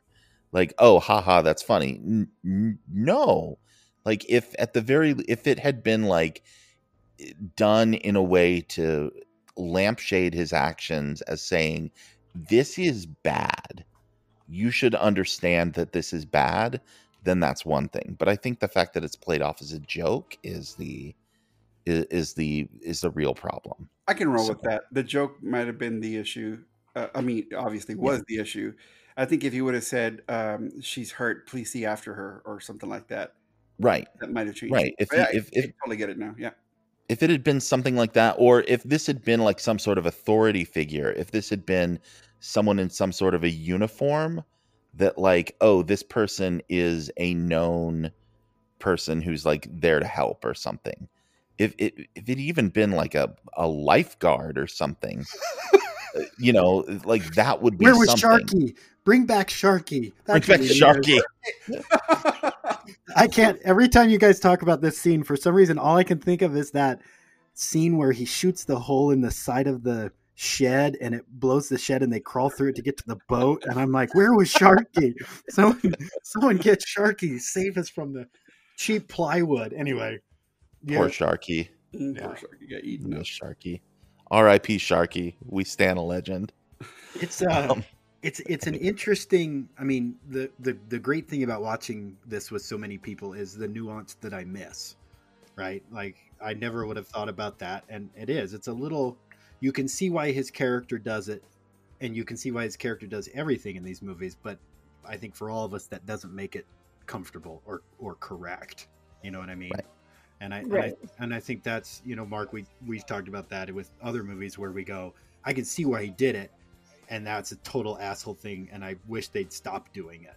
But yeah, it it makes perfect sense why he did it, um, because he only, he doesn't think about the other groups, you know, and that's what Skyfall I think finally fixes, in at least his character arc is, it, it gets him thinking about something other than himself and his vengeance and his magic penis. So, so sometimes, somewhat. Spectre. I mean, it is magical, so Spectre was still a little penisy, but anyway. That's the poster quote right there. JB Flinders, Spectre, a Still a little, little penisy. Little penisy. Yeah. Three white All right. dudes, three white dudes and a Latino. Thumbs up, though. Okay. Oh, jeez. We ready to talk about the box office, or do we Heck we yeah. anyone have anything else? no, let's All do it. Okay. this movie uh made $169 million domestically in the US, I which would like one of those. adjusted for inflation is 214 million. So, I mean, we're we're only a decade ago and that still bumps it up an additional like 50 million dollars, giving you an idea of how much ticket prices have gone up. Um, the the big big thing here though is you're like, hey, that only made 169 million in the U.S. Worldwide, made 422 million. Wow. So, uh, similar to Casino Royale, which also had made 427. Um, this is the first time where Bond really starts going big at the international box office, and it's huge in the UK, but it's it's huge in a lot of other markets, including in Asia. Um, which is one reason we'll we'll get into this when we do Skyfall, but why uh, so much of that movie is set in Macau, and um, what what that says about filmmaking in uh, 2012. Okay. Um, but yeah, so the the foreign box office was really big. Um, a- again, if so, 214 million to put that into perspective. If this had come out last year, it would have been the number one movie of the year. Wow. But that Wow, that doesn't crazy. well, I mean, well, still. but I mean that's because 2020 Yeah, was a weird only year. five movies.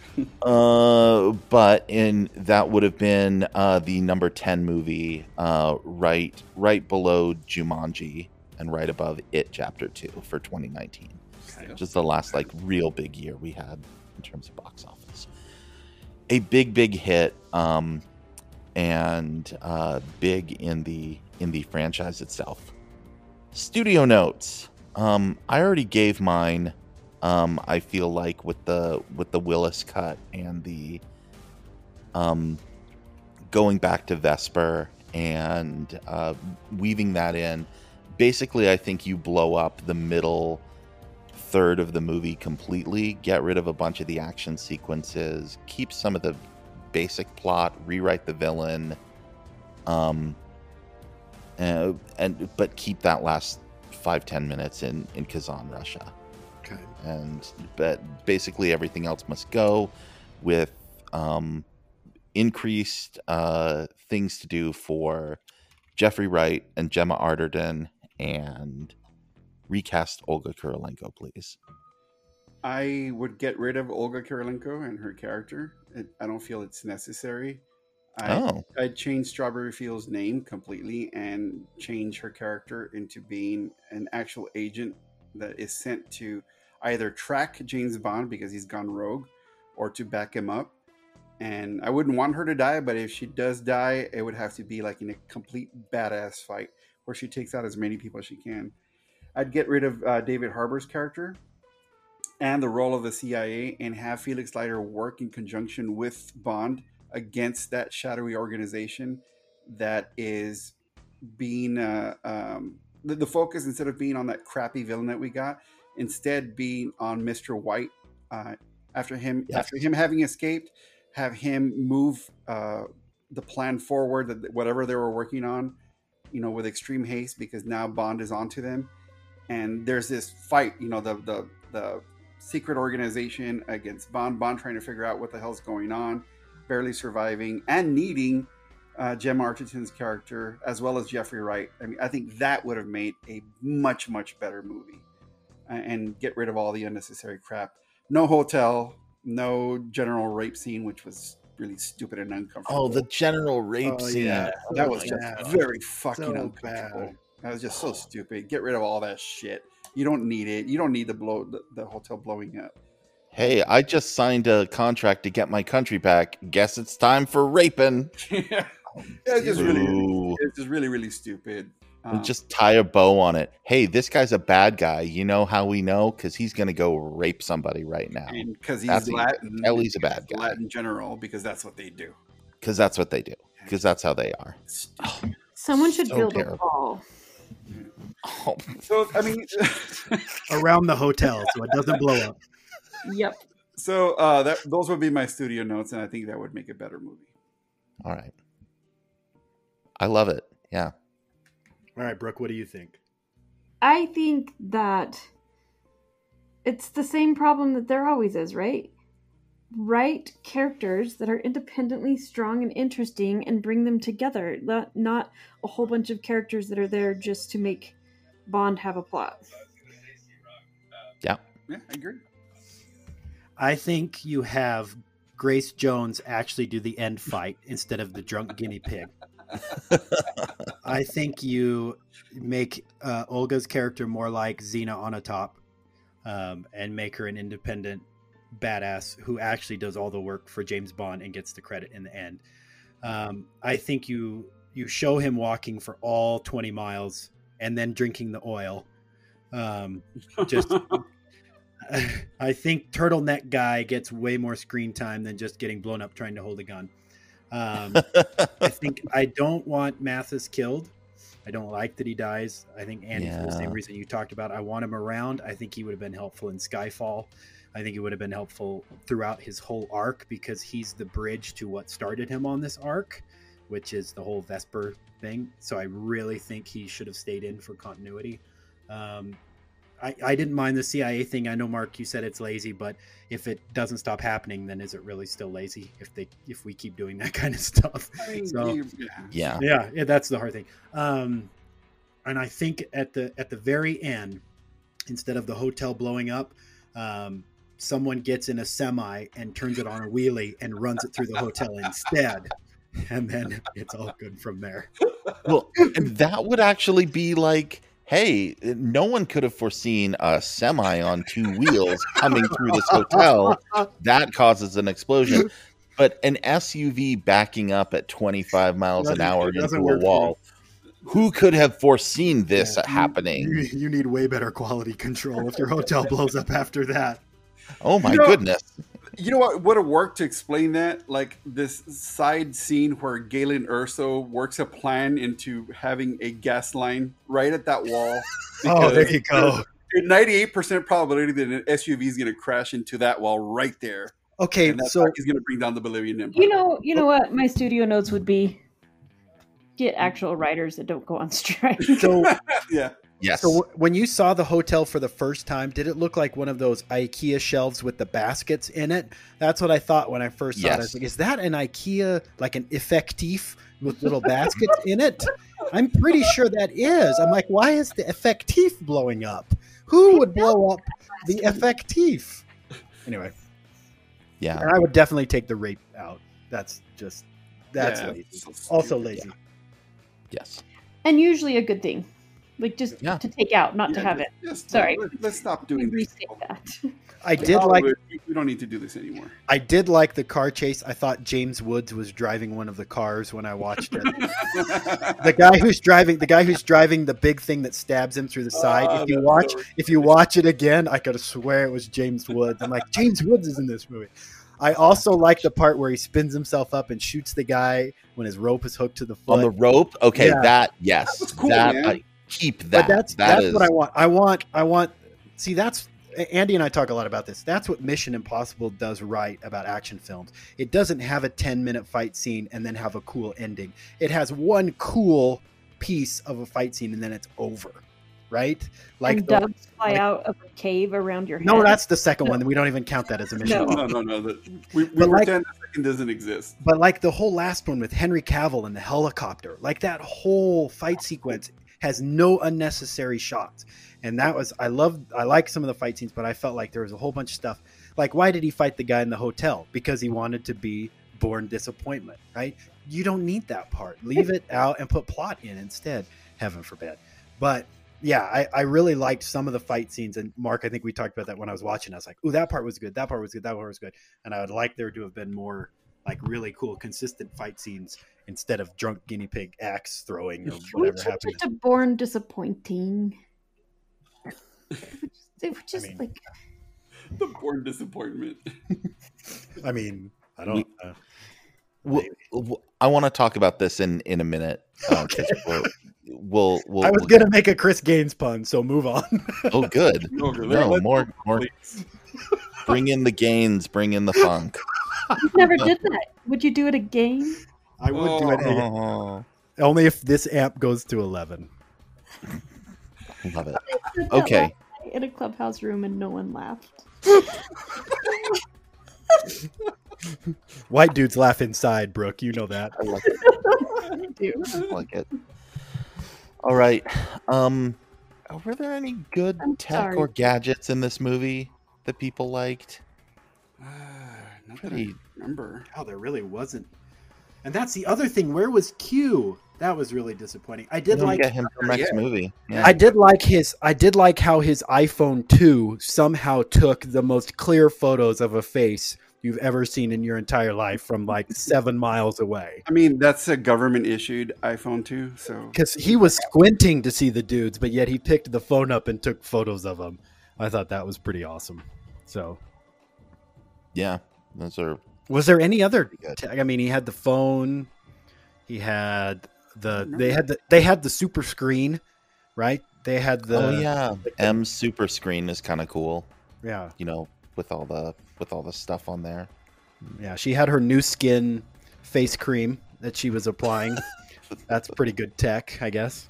Sure. Uh, Um, yeah, I I mean the there really wasn't a whole lot. There there was the Aston Martin, and then Olga Kurylenko is driving a like smart little car. Ford, yeah, a little Ford smart car. Like I don't know, Ford Fiesta. there's not much in this movie. I feel like the hotel was not the best tech, even though it was supposed to be super No. fancy. I it obviously had crap tech. Does- I mean, it blows up. It's like the It blows up. Ford Pinto of hotels. Exactly the Ford Pinto. of hotels. Oh, that's bad. Um, also, this is a bad movie for best one-liners or quotes. Are there any that folks like? Okay, hi, uh, my name is Vicky. I am a costume model. Who's Vicky? uh, Oh, what is this? yeah.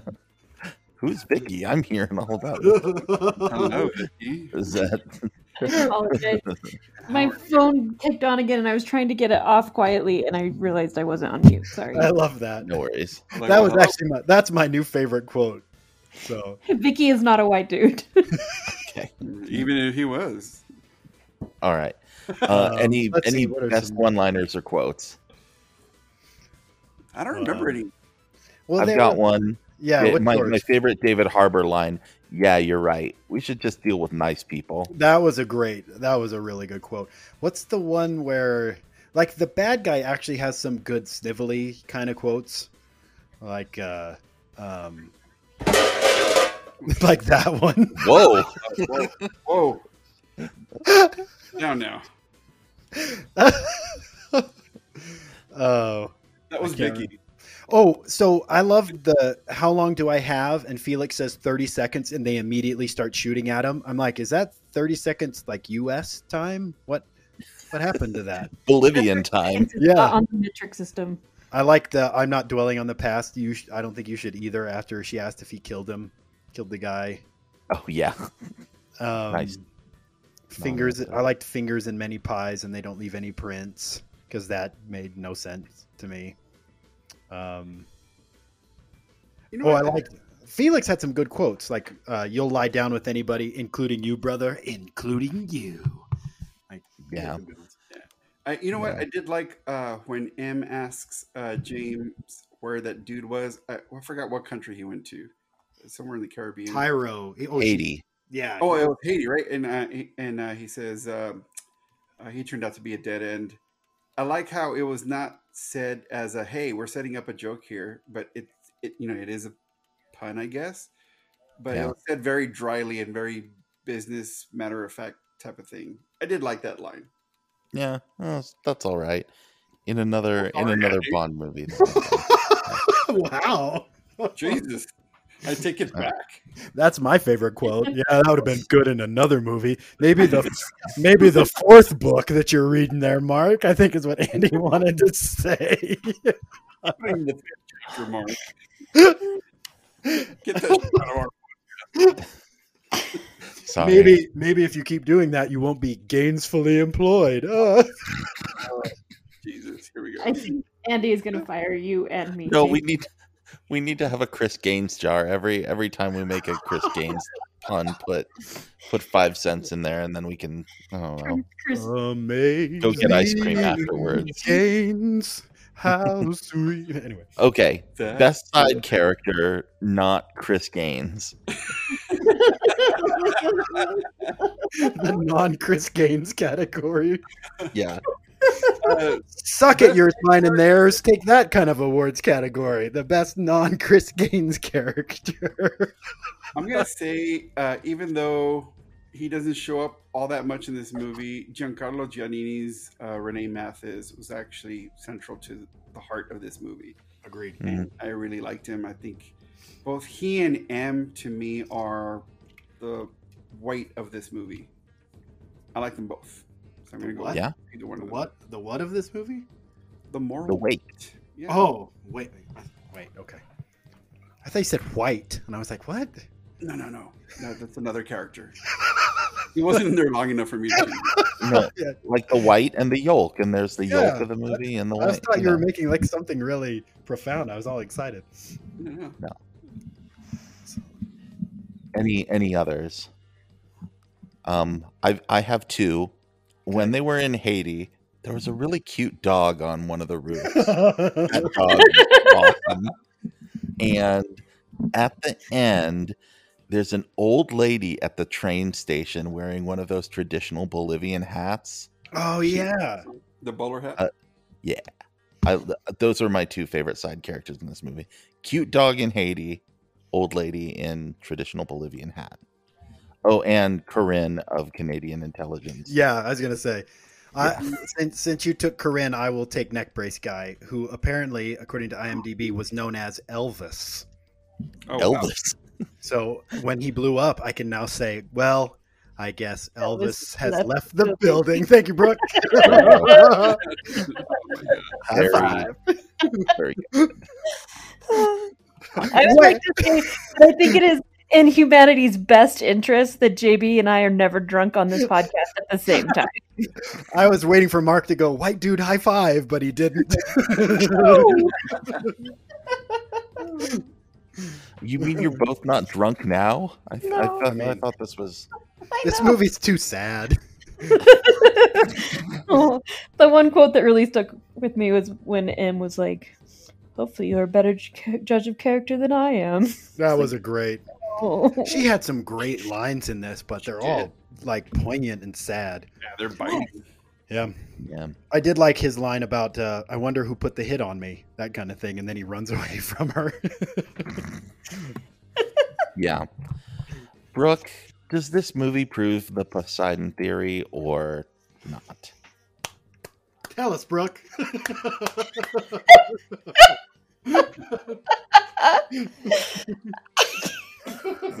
oh wow That should not have been funny. I'm so tired. Woo. Um, yes. yes I Plenty of water. Plenty of Uh, water. Except at the end when he needed it the most.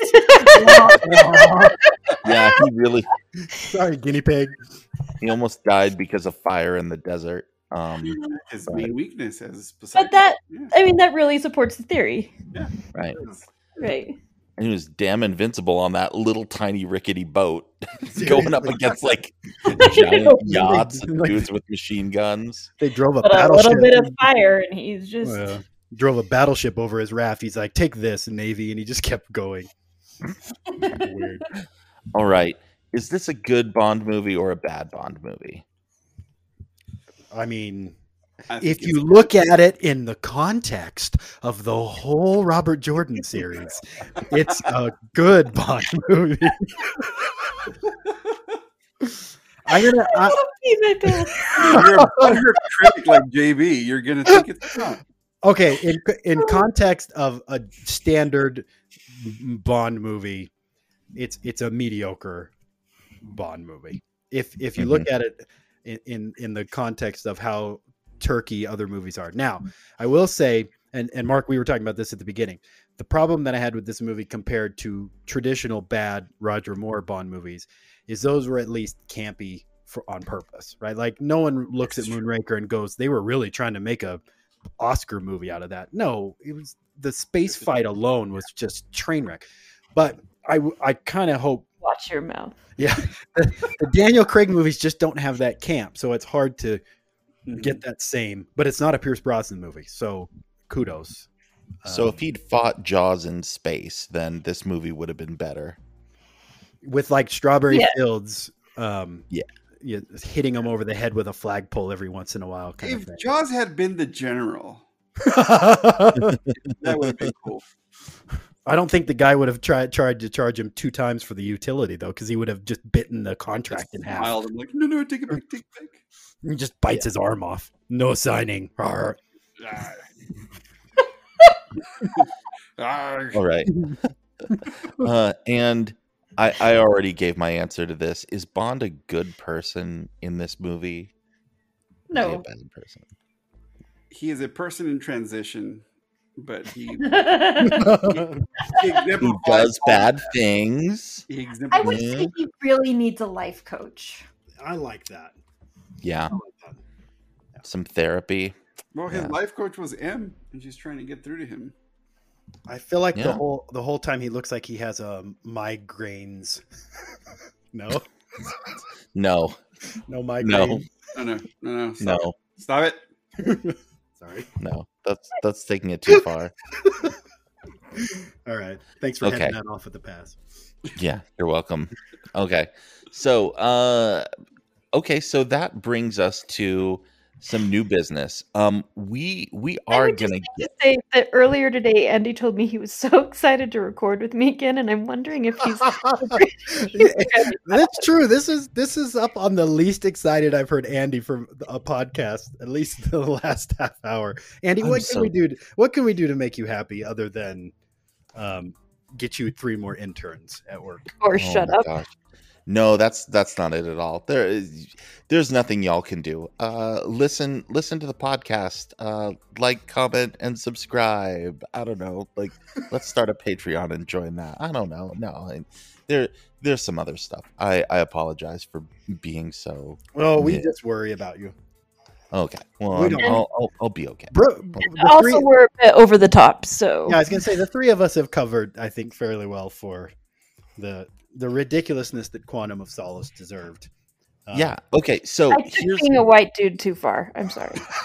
no, no, no. um, my French accent was white terrible. I, I apologize for my accents. So what? Okay. What are you? What is your thing? so here so here's here's what we've got going on we're we're gonna do skyfall but Ooh. we're gonna take gonna take a couple weeks All right. and we're gonna do some other things Okay. as as longtime listeners will remember for brooke's birthday we watched the philadelphia story Great movie. and we liked that very much and i promised mark when it was his birthday he could choose a movie so Ooh, here it comes. Mark's birthday is coming up later this week. Here we you- go. Have you have you So, picked Mark, it? What, what are we gonna watch? Wait, Well, we got to do put a lot of thought into this because I mean, y'all know me. Anybody who knows anything about me knows that Star Wars is just my all-time favorite. I can watch the Invisible Man? Yeah, no, No. that's not. No, no. Uh, that would be a dead end. See what I did there, Andy? Oh, Mhm. Mm-hmm. Uh, Mhm. so I was. I've been thinking about this, uh, like movies that have had an impact on me. And last night I was watching uh, Stand by Me because I wanted my kid to see that with me. It's one of my favorite movies, great. and it's one of those movies that makes me feel certain memories I had when I was a kid. And I wanted to see a movie that I love as much as that that has, you know, a semblance of that every time I watch it. So Showgirls, showgirls, showgirls. the movie that I have chosen because I love it so much, and it's like a, a an acting class that all aspiring actors should watch because everything is perfect in this movie. Is Good Will Hunting. Very good. Oh, Good choice. okay, Well awesome. very good. Great choice. I have I have specific memories and connections, and just so much emotional attachment to that movie, which I you know we'll we'll discuss some of that. That's But great. that's the movie that I'm choosing. Love it. Wow, Great. that's choice. I've awesome. never actually seen Stand By Me, so I think I'm going to go Ooh, watch that. also a great film. Yeah, Yeah. absolutely great film. Yeah, that's that's perfect. Awesome. So we'll do that, and then JB also has a birthday coming up, and he's going to give us a movie. You You need it now, or do you want- is now, or you can we can tease it later. Whatever you want to do. What's your preference? You guys tell me what you want to do. Should we reveal next week? I'm gonna reveal it next week. Okay. No, you do you want to wait? Do you want to hear what the backup movie was that is not the Yeah. Yeah. Well, let's hear the the back. backup movie, and then we'll So- yeah. The backup movie was Glengarry Glen Ross Oh, dude. because Yes. Awesome. Like, like you said, Mark, it was one of those where I remember watching it going, this is an acting class. Yep. Um, when Alec Baldwin busted out the, the brass balls and hung them in front of, I was like, this is the greatest acting film I've ever seen. But I will reveal. So watch Stand By Me, watch Glengarry Glen, Glenn Ross. Those are the backup films. And then Good Will Hunting and mine, which is a little known but fantastic film um, that I'm excited for you to watch if you haven't. Damn it! Now I want to know. Right. Hey, will you do me a favor? What? Will you DM me the names of those? Because apparently I've had a concussion for a month and didn't realize how much I'm forgetting, but I really want to watch them. Yeah, Okay. DM you those. Yeah. Otherwise, I'll forget Watch for sure. All right. Uh, Good Will Hunting, great choice. I haven't seen that in a, a decade, so great, great, Yeah. great. this is this is wonderful. Perfect choice. Um, the other thing that we are going to do is um, it- those of you who listen to yours, mine, and theirs. I I went on there and I was talking about uh, movies where the antagonist wins, and I I spilled some spilled some beans about what we were going to do next on the podcast here and this is my idea and i think that what we need to do in a couple weeks from now so start getting prepared Okay. uh, i want everyone to come up with two different franchises that they that they think we should do next Okay. and then we're all going to come we're all going to pitch our franchises and then we're going to sit down and we're going to figure out what we're going to do and We're going to act like Congress is supposed to act. is that Yes, we're setting the example, Brooks. None of, the us, agenda? none of us are going to have the floor. I'm just going to yell, "That's a lie!" Oh, every five minutes. Well, gonna- now that I'm a white dude, I'll have a voice. Winner! oh my god, that was awesome. Well done. I Oh, love that. and scene. that was Wow, awesome. that was fantastic. Oh. Oh, I love this though, Andy. This is this is going to be fun. I'm excited. Yeah. yeah. I so mean, yeah the first annual state of the union uh the, Okay. the state of the franchise uh we will choose which franchise we're going to kiss goodbye I have- we get bond I have So- one request though. uh-huh This, I, my request is that because you are the progenitor, you are the uh, arbiter of all. I would like to make sure that you have one franchise that's automatically done first. So like you get whichever one first, and then we haggle over second, third, fourth, and fifth. I like that. I think you should have like you know you you won the election, so you get first choice of what you want to do. This is the Executive executive, order. order. Yes, executive executive second. order. Uh, my constituents would like to contest the election. We would like Cool. to plead to the Supreme Court and Well- Trial by get, combat, Mark. and That's get what Rudy we're Giuliani to come here and help us out, I represent think, us. I think Seth Rogen has some tweets for you. but no, No, I, I think even if it's, I mean, even if it's like a two or a three pack or whatever you want to do, I think uh, that would make me feel better knowing that we were going to start with one that you've really wanted to do, and then we go two through six and haggle out which ones we want to do after. So, Yeah. I, I mean Alright. that that's my vote. Executive order of business. You get you pick one, and then we adjust our lists and we go from there. Right. That way, if, that way, if it takes us three episodes to haggle out which one we want to do, you already have one that we can work on. Yeah. that that's that's a cool idea um so and and i do want to say that we we have had the poll in the facebook group i want to take that into consideration but not have it be binding so um i would like this strong democracy. Well i mean i Take that, red states. I'm I'm torn between like, oh, okay, well, Star Trek won, so that means we automatically should do Star Trek, and number two is the MCU, and third is Lord of the Rings. All of those are great choices. Um, But And I believe- electoral college. I, I I fundamentally agree with the principle of give the people what they want, right. and so I think there's there's no wrong answer with that. Although I find some of those a bit daunting. Um, but I think that we could still do them if and so if you want to choose one of those, I think I think that would be great. And Star Trek is um, really that's that's a ton to unpack. it's so uh, hard. Star Trek, Star Wars. I mean, that I would just be, it would just be so. I think less of Star Wars. Well, I think it's I think it's just it's so hard, especially when there are I feel like there are a million Star Trek podcasts and Star Wars podcasts and Yeah. MCU podcasts, but like I don't know, like if we did Rocky Brook, if we did Or Bourne, which would have been one. Which would if we be did one of mine. Bourne, Yeah. if we did, you know, uh, if we did Toy Story, if we did, I Disney- I'm Disney kind of jazzed princesses. about Disney princesses. Yeah, Disney I princesses Disney princesses. Dude.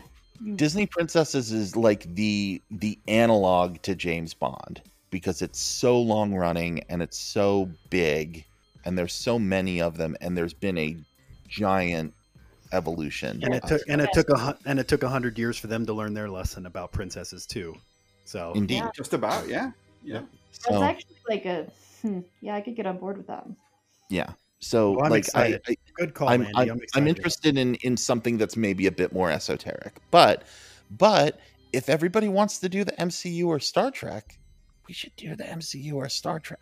So I'm I'm down with it. Whatever Or if, we want. or if you just take a piece of them, like you do the Iron Man, or you Yes. do the new Star Trek. Don't do the whole thing. Take three. Take a three pack. Why are you Mhm. So in my head tonight, JB? Is it because I'm Yeah. a dude? I'm not even really here. It's the concussion.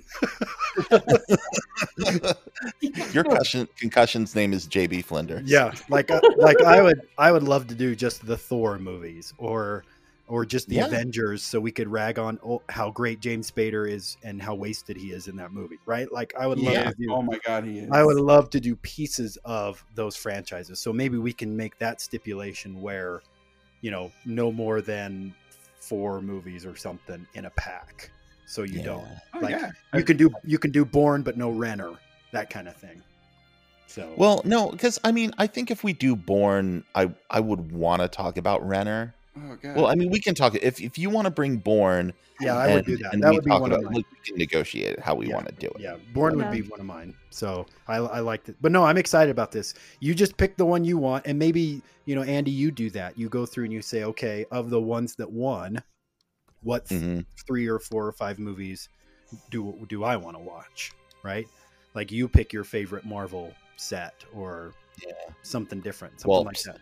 I'll I'll just pick I'll just pick Captain America. I mean, if, that's great If you with give me. me that, is Yeah. is we pick we just watch those three.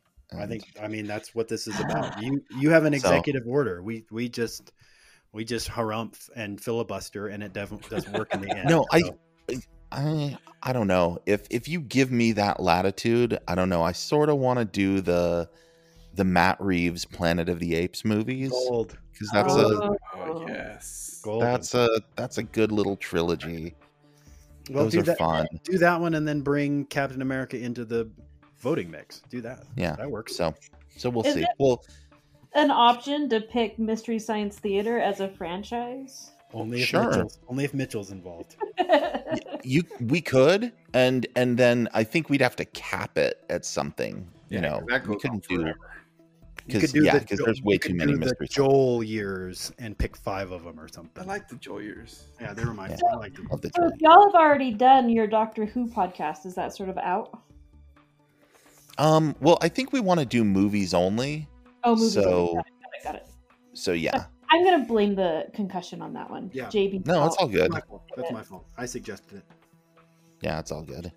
So All right, yeah, and, and ditto for Star Trek. We would we would only do the Star Trek movies, okay. and maybe that's a compromise. Maybe we only do like the the Kelvin universe Trek, Yeah. or we only do um The original. the Kirk the Kirk Spock The old two. Trek, or only TNG Trek. Or you, movies. you only do the even number films because they're the only good ones in the original Star Trek. E- I'm talking to you, Final No. Frontier. Oh no, because I actually really like uh, Search for Spock.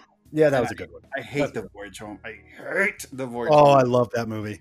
Stupid whales! Come on. Oh, I love the whales. I Anyway. love the whales so damn much. no, no, no, and no, it looks no. like and it looks like the chocolate cake from Claim Jumper. They made the The whale only thing cake. I like about the Voyage Home is where are the nuclear vessels? About it, That, that's it. Boombox on the shoulder and the box. you don't like colorful metaphors? You you seem like you like colorful metaphors. Is that because Is that a I'm race Spanish? joke? Yeah. Yeah, don't you- be really, dude? Really? White guy? All right. So can I just tell y'all? This ended I- harsh. That ended on a bad note.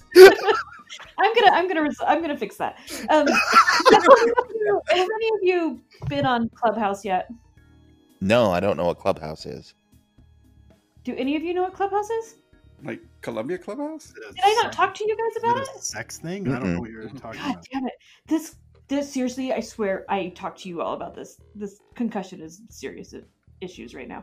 Um, so Clubhouse is this new app, and it's invite only, and you have to have an Apple iPhone or an Apple device to get on.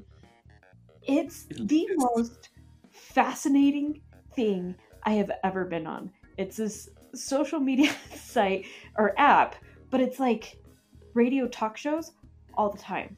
So it's basically like a giant mastermind and like hangout session. And you guys would, we would tear it up together. Like it's conversations like this all the time, 24 7. This morning, um, Chip and I hosted a room called Clubhouse Addicts Anonymous. And we had to cut people off after four hours and make them get off. Like they just, they just talk and there are these conversations and they're so beautiful. So I was in a room yesterday where they were talking about Larry King Live, and this woman gets on who grew up and currently lives in Edinburgh, and she starts talking to me about Sean Connery and about how she lives two blocks from where he lived. And like Oh wow. it was the most fascinating conversation ever. Um, anyways, her name is Kayleen. She told me to tell all of you hi, and that she's going to take pictures of the plaque for Sean Connery and send them to us. And she can't wait to listen to the podcast. Oh, hi, Kaylee. Hi, Kayleen. Sorry about Or that, Kathleen. Kathleen, sorry. Oh, Also Oh. sorry. Also Hi. Kathleen. Hi, Kathleen. Um, but I'm going to send y'all invites to Clubhouse because we would have so much fun on there. But I don't have an iPhone. Yeah. I need to. I live in the world of Android. I you know, have me an too. iPad? Oh, I do have an iPad. I'd have to borrow one. I could. I could borrow an iPad somewhere. Or I have a really old one, like from 2015. Like, I it's know if the it's best there. conversations I've ever been a part of in my entire life, besides this podcast, of course. Oh, well. At least we're in the mix. It's like immediate, instant, worldwide access to like. I have new friends and all over the world. It's, That's it's better than new friends in old places because that's almost a Chris Oh Gaines my God. Mm. Anyways, my friend Kathleen from Clubhouse is going to be listening. Who knows if she'll ever get to this episode of the podcast, but she's going to run, Kathleen, run while you can. Well, you waited like two hours into this podcast to mention her. So, Well, I was trying to find the right time to bring poor it up. thing. She's like, well, Brooke, And Brooke said she was going to mention me. well Oh, now you've offended her. Oh. Still though, Now I really pissed her off. at least it was solid Irish. That was good. I, I love haggis. Never had it, but love it. Don't you you you may not love haggis. I'm I do not know. I've, I've read descriptions. Yeah, you may want to you may want to double check the the the can there. Yeah, I don't, I don't know. Anyway, but All right. okay. So moving on. yes, if if we can if we can figure out a way to get on Clubhouse, I you know there's no reason not to uh, try. Download the app. sounds like fun. Y'all are like, make sure I have your phone numbers. I know I have yours, Andy. I don't know if I have JB your Mark's, but download the app. Give me your numbers. I'll approve you for, and then come come talk away. Okay. Cool. And watch watch party this weekend. Skyfall. Yeah. Um. Well, no, we because we got a watch party Good Will Hunting, Oh, watch party Good Will Hunting. Yes. and then and then we will state of the podcast, and then we will do your birthday selection, and then we'll do Skyfall. Okay. So I do we do like the watch? really Do we do the watch party on on your birthday, Mark? Is that the way to do it? Oh, Sure. Well, Friday um, night. I have to uh, host a virtual program Friday night uh, for for where I work. Saturday. So Thursday yeah, we night? can do Saturday. We can do it Saturday or Thursday. Either way. Thursday's good here. You guys, you guys, let me know. All right. Yeah. Cool. Whenever y'all want. Um, Love it. I feel like a really shitty friend, but I'm just gonna ask it because I can't remember right now. Andy, when is your birthday? August. Did we miss So- doing a birthday movie? No, we didn't. I intentionally skipped it. He's a Virgo. So- He doesn't. He doesn't play that stuff. No, I'm a I'm a Leo. I Also I Leo. I put myself out forward in everything anyway with and so that was like a very un-Leo thing to do, but I was just like, no, we just got to get through James Bond because the movie's coming out in November. So we got to go straight forward through Backfire. So sad. And now it's coming out in November 2021. So One year later. one year later. yeah.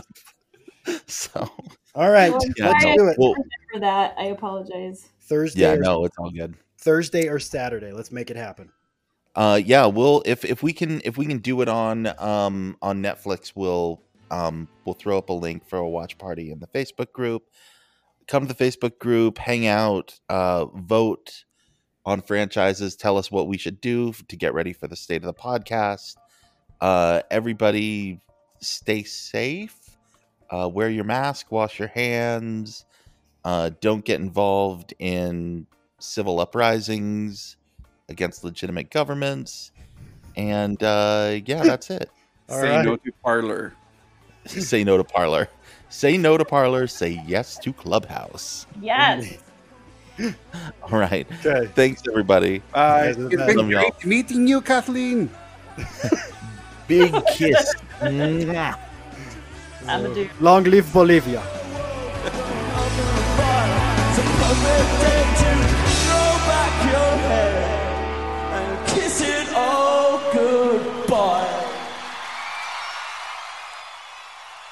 Thank you. That will be all. God damn it, that's not all.